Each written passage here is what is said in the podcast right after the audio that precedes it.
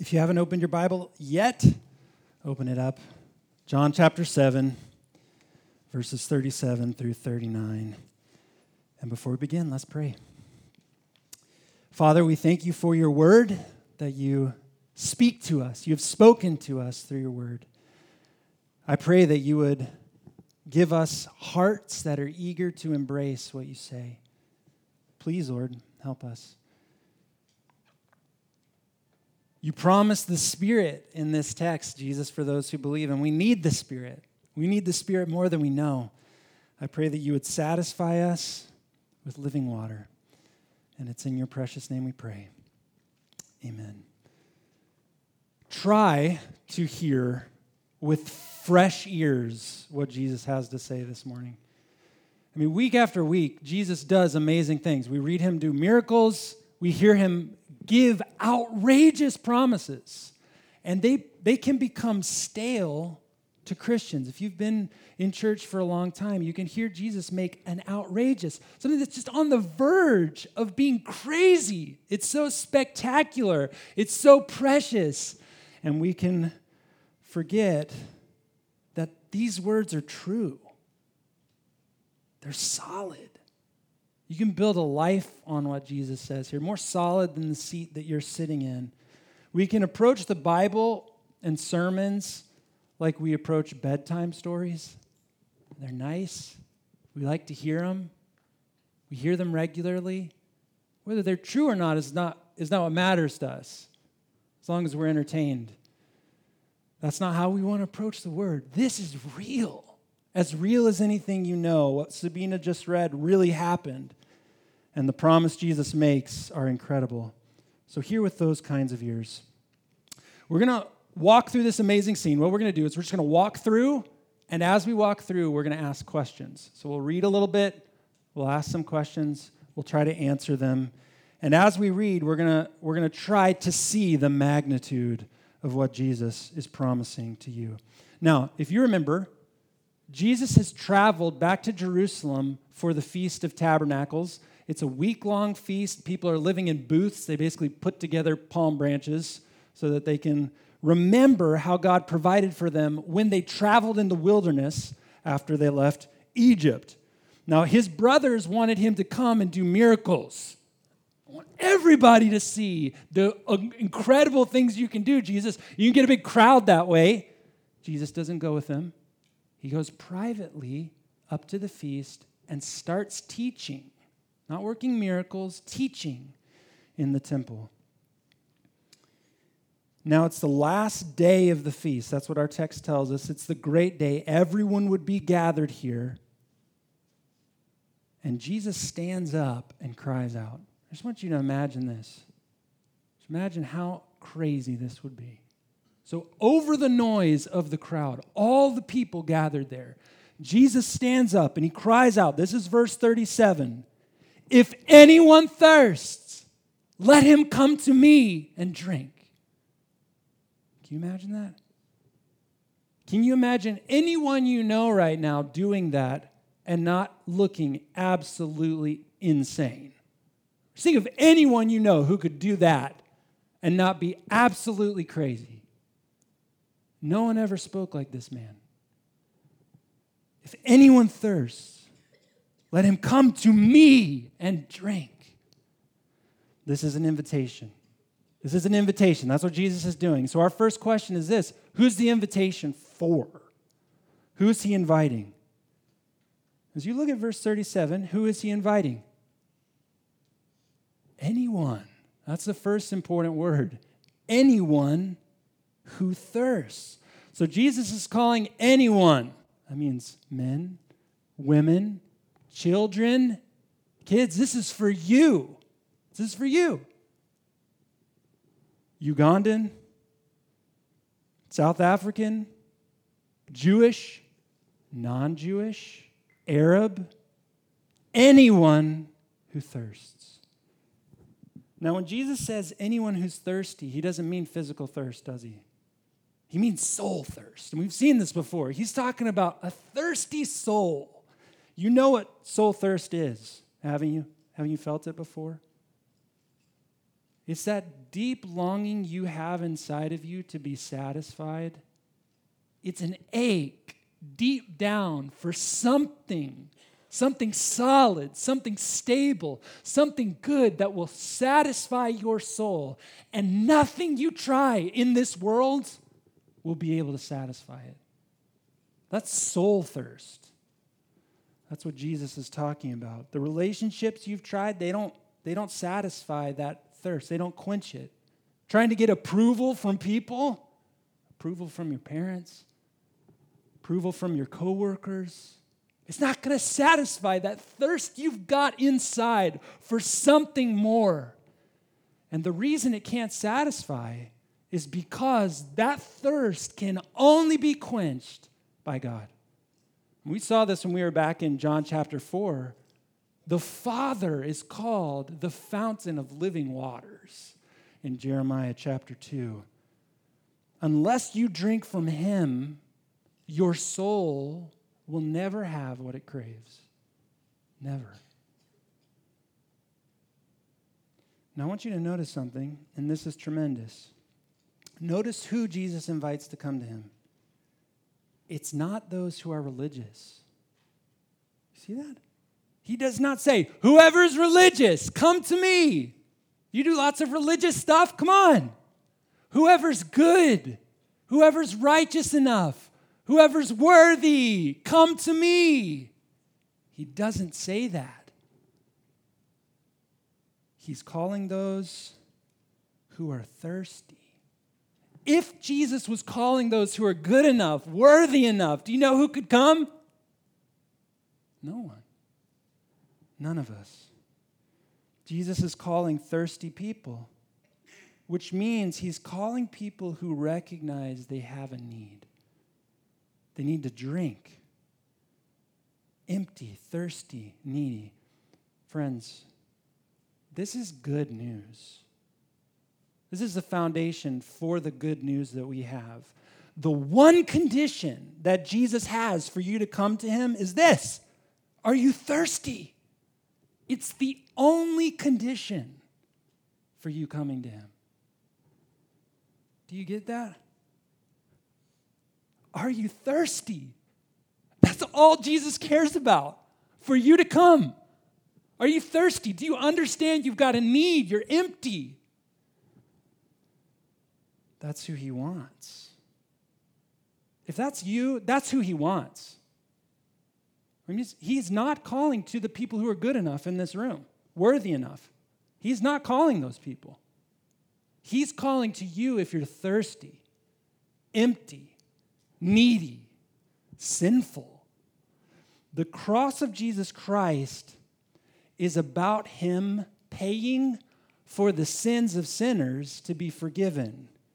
He's paying for empty souls to be filled. He's not being crucified so that good, full, worthy enough people can be saved. That's not why he's crucified. He's crucified because you cannot be good enough and you need someone else to buy a drink for your impoverished, thirsty soul. That's why he goes. That's why he's crucified. You need someone to earn a place in heaven for you. His invitation is only for sinners. You get that? The Christian invitation, the invitation of Jesus Christ Himself, is only for sinners. Are you a sinner? Are you empty? He's calling to you to come, to come to Him. Let me say, but what if I've done terrible things? You don't know the kinds of terrible things I've done. I've done terrible things in secret no one knows about, and I've done them for a long time. There's nothing about what you've done in this condition here. It's only, are you thirsty? If so, come. You're who he wants. He's inviting you. Now, what quenches a thirsty soul? That's our next question. Verse 37 if anyone thirsts, let him come to me and drink. So the invitation is to come and drink from Jesus. Now, we've said up to this point that everyone is on a quest, that's everyone, to fill that empty place, to quench that soul thirst. Everyone is searching to quiet that restlessness that they have in their soul. And Jesus is inviting all of those people come to me and drink. Have you ever gotten the thing you thought you needed or you thought you wanted? You wanted so bad, and you got it, and it felt great for how long? A day, maybe. But it didn't quench the thirst. So we move on to the next thing. We do this. It's, it's crazy. It is insanity. We get it, it doesn't satisfy. Well, I just need more next time, or the next new thing, or the next thing. And we, we go our whole lives trying to fill that thirst, moving on and on and on. And some people live their whole lives and they never find the one thing, the only thing that can satisfy that hunger, that thirst. It's Jesus. He's the answer to your longings. Your soul is made custom fit for Him. It's shaped just for Him. And it's the only place your soul will fit is in Christ. It's like a puzzle. You guys know about puzzles, right? You have all the different cut pieces, you fit them together. And I know there's some people in here, they don't care if it's actually where it's supposed to go.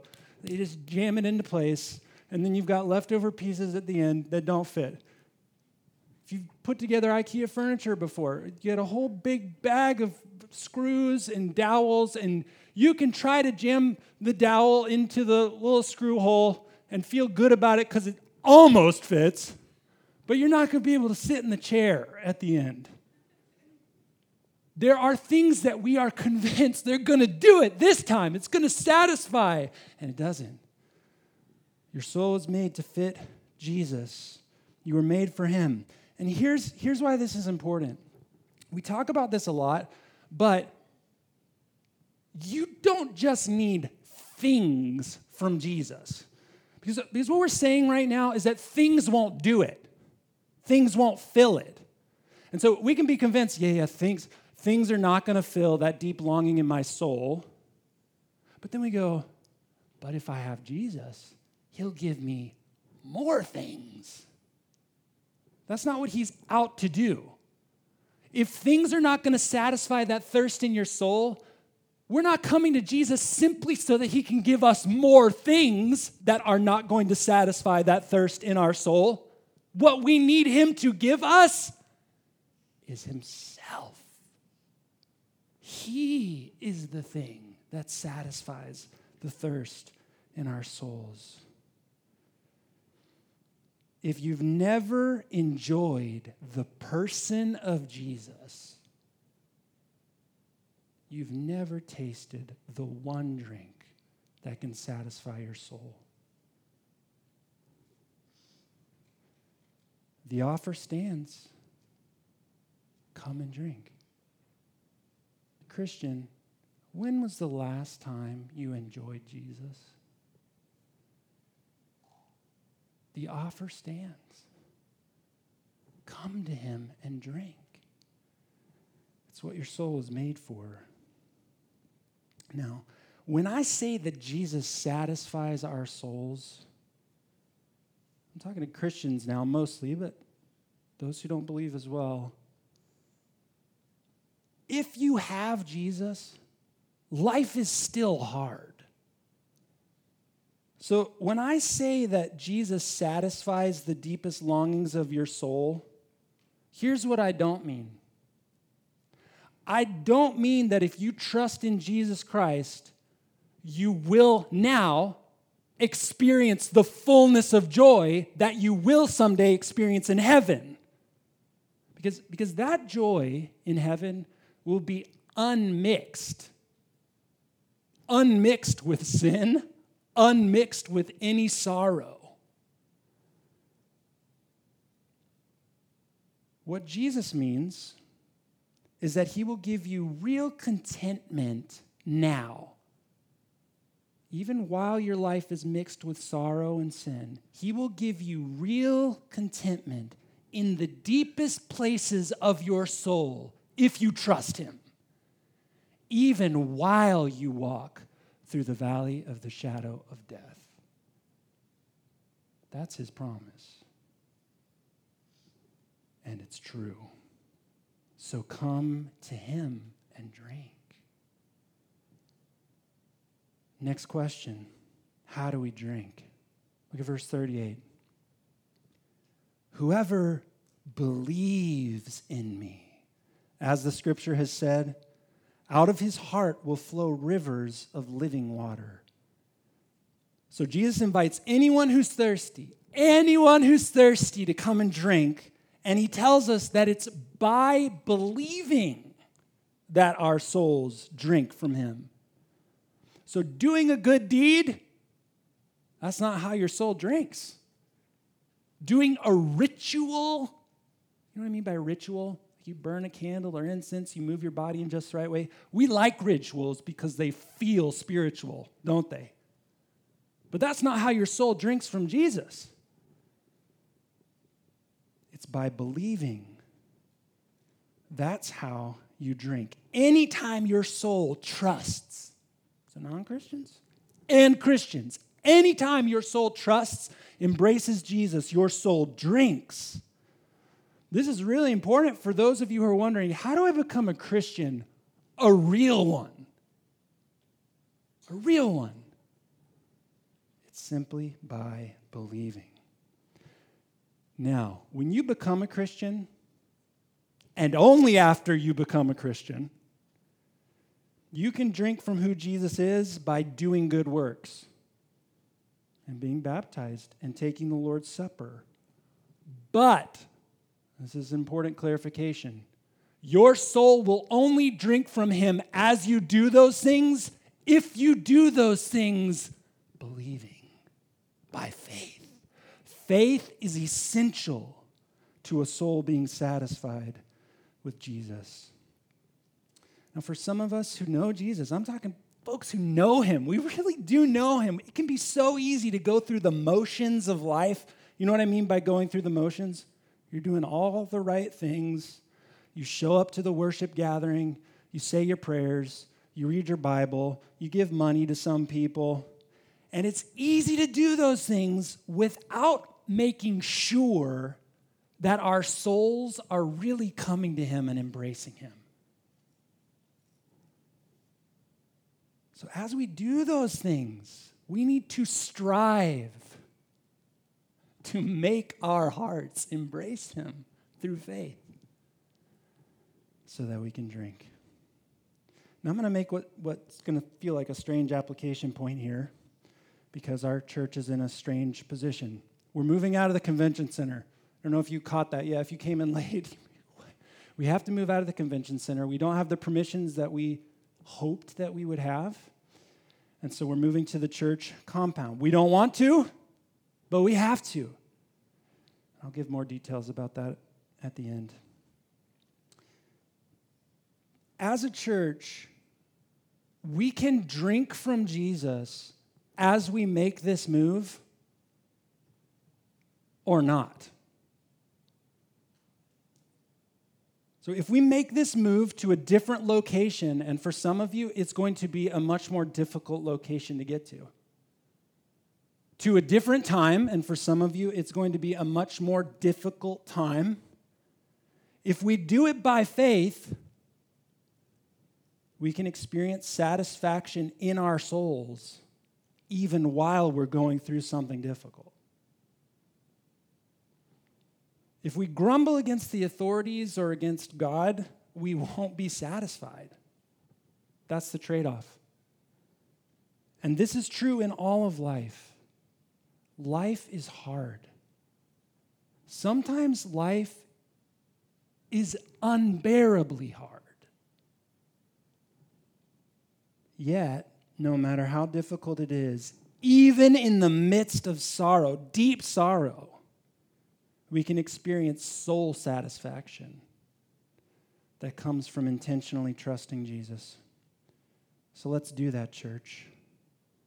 We, a we have a Jesus who says he'll do this, he'll satisfy those who believe. So let's talk about the promise more. What's the promise Jesus is making for those who come to him and drink? Verses 38 through 39. Verse 38 Whoever believes in me, as the scripture has said, out of his heart will flow rivers of living water. And then John, the gospel writer, he clarifies. Verse 39. Now, this Jesus said about the Spirit, whom those who believed in him were to receive. For as yet the Spirit had not been given because Jesus was not yet glorified. So, Jesus is promising the Holy Spirit to those who would believe. And, and John, the gospel writer, has to tell us that's what Jesus is talking about. So Jesus says, We're going to have rivers of living waters flowing out, out of our hearts. And John says, He's talking about the Spirit. Those rivers of living water flowing out of your heart, that's the Holy Spirit. And he tells us that when Jesus said these words, the Spirit had not been given. Do you see that in verse 39? Because Jesus had not yet been glorified. Jesus being glorified, that means crucified, raised from the dead, now invincible, sharing the glory of God. It changes the relationship that the people of God have with the Holy Spirit. So in the Old Testament, people experienced the Holy Spirit. Prophets, they prophesied as they were carried along by the Holy Spirit. The Spirit, so any Old Testament believers, and there really were believers in the Old Testament, any soft heart they had towards God was through the Spirit. We see the Holy Spirit coming upon judges and the kings of Israel to give them power, but they did not have the Spirit in the same way that you and I do, who believe in the risen Jesus. Old Testament believers were really saved, but they did not have the privilege to fellowship with the risen Jesus the way you and I do. We get to enjoy the company of the glorified Jesus through the Holy Spirit in a way they couldn't. That's the most significant thing the Holy Spirit does for us.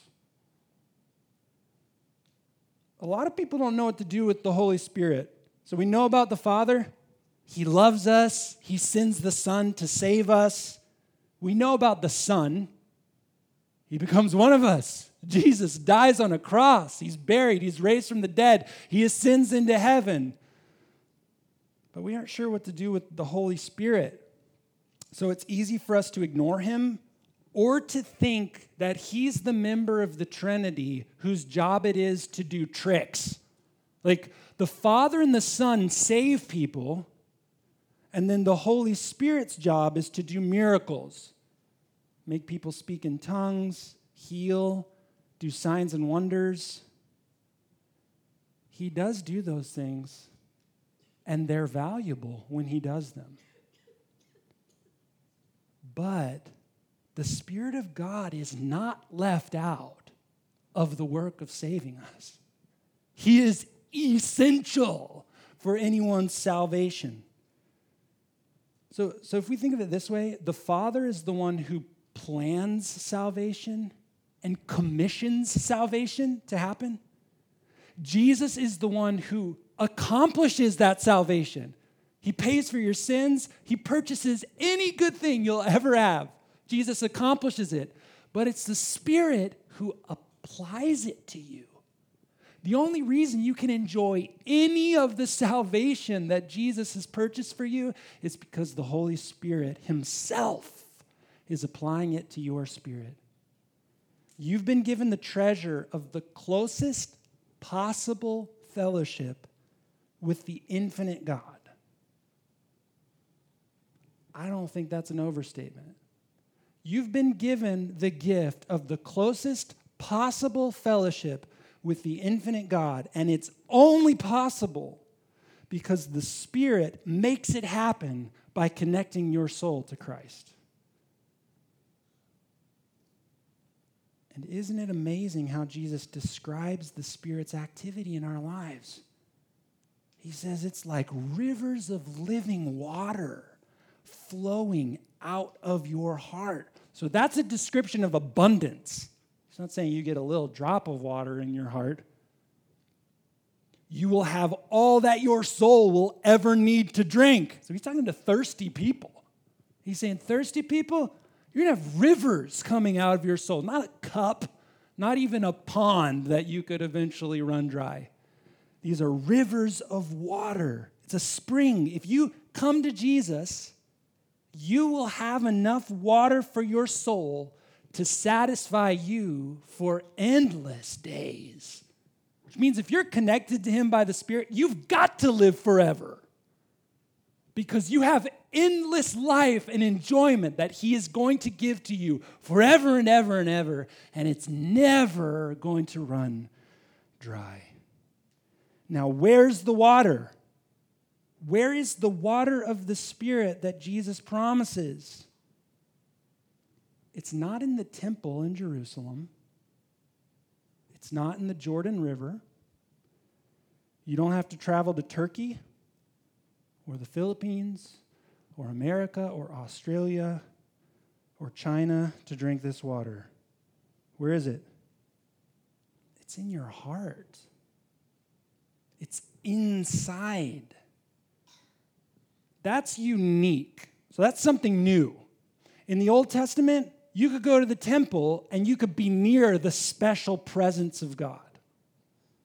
But now that Jesus is raised, you can drink from who he is wherever you are, whenever you believe.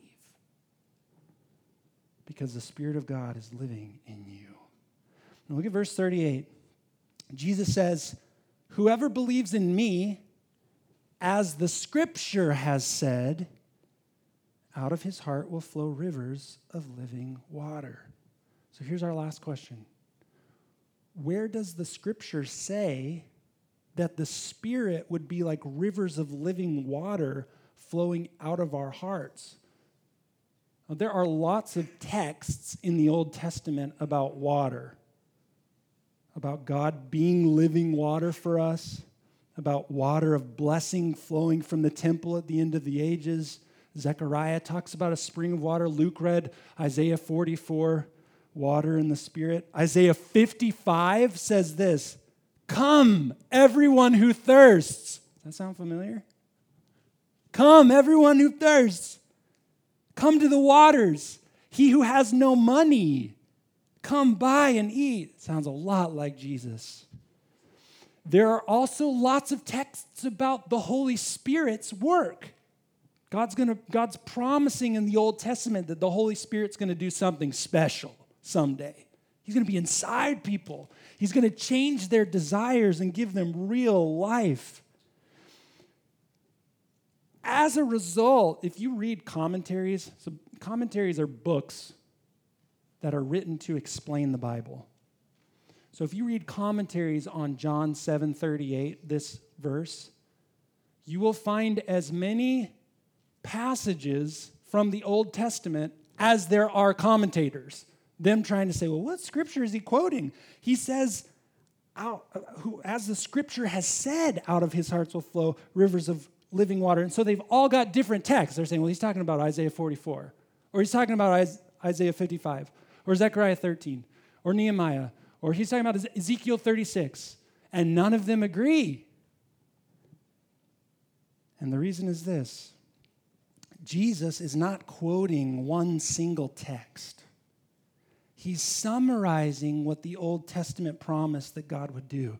Jesus is saying, those texts about God satisfying our deepest soul thirst with living water, and those Old Testament texts where God was promising the Spirit to live inside of us, they are all about what I will do for those who believe. Which means from the beginning, at least you have to say from the Old Testament, God's purpose has been to dwell in us by the Holy Spirit. That was the plan from the beginning. God's plan from the beginning was not just to stay in a tent or a temple where you could get close. His purpose from the beginning was not to be near us or around us. God planned from the beginning that He would live inside you, a creature, a sinful creature. That was His plan. So that you would be bound to Him in the closest possible way. That's what God is doing in the history of the Bible. He's working so that He can live inside of you and me. And that's what you have if you're a Christian. If you're not a Christian or you're not sure, that's what He's promising to you the closest possible fellowship with the living God, mixed with sadness in this life, hardship, difficulty, sin, but in the life to come, bound to Him in the closest possible way where your soul's thirst will forever be satisfied. That was his plan. It was to make a people that he would satisfy forever through his son. That's what the Old Testament was promising. And he does it by sending his son. You're saying, okay, his purpose was to satisfy us. So how do we get there? He sends his son to pay for our sins because you and I are sinners. We can't be in, a, in the presence of a holy God. Jesus pays for it. He earns a place in heaven for you by his righteous life. And then the way is opened. Now you're a cleansed human. He can put his own presence inside of you so that for endless days by the Spirit you can drink of him forever. So come to him. That's why, that's why Jesus is here. It's why he's crying out, Come to him. It's an unbelievable invitation, but it's true. So believe it. Let's pray. Thank you, Father, that you sent your Son. And thank you, Jesus, that you have accomplished our salvation. You paid all that needs to be paid and we can have forgiveness in the Holy Spirit. Lord, I pray for those in this room who are thirsty and have not come. Lord, would you help them to see that there is no other place to be satisfied but through drinking of Jesus? I pray for all of us here. Please, Lord, would you help us to believe your Son's words that in coming to him we can drink? and it will never run dry. Oh, thank you, Jesus, for what you've done. Help us believe. We ask in your precious name.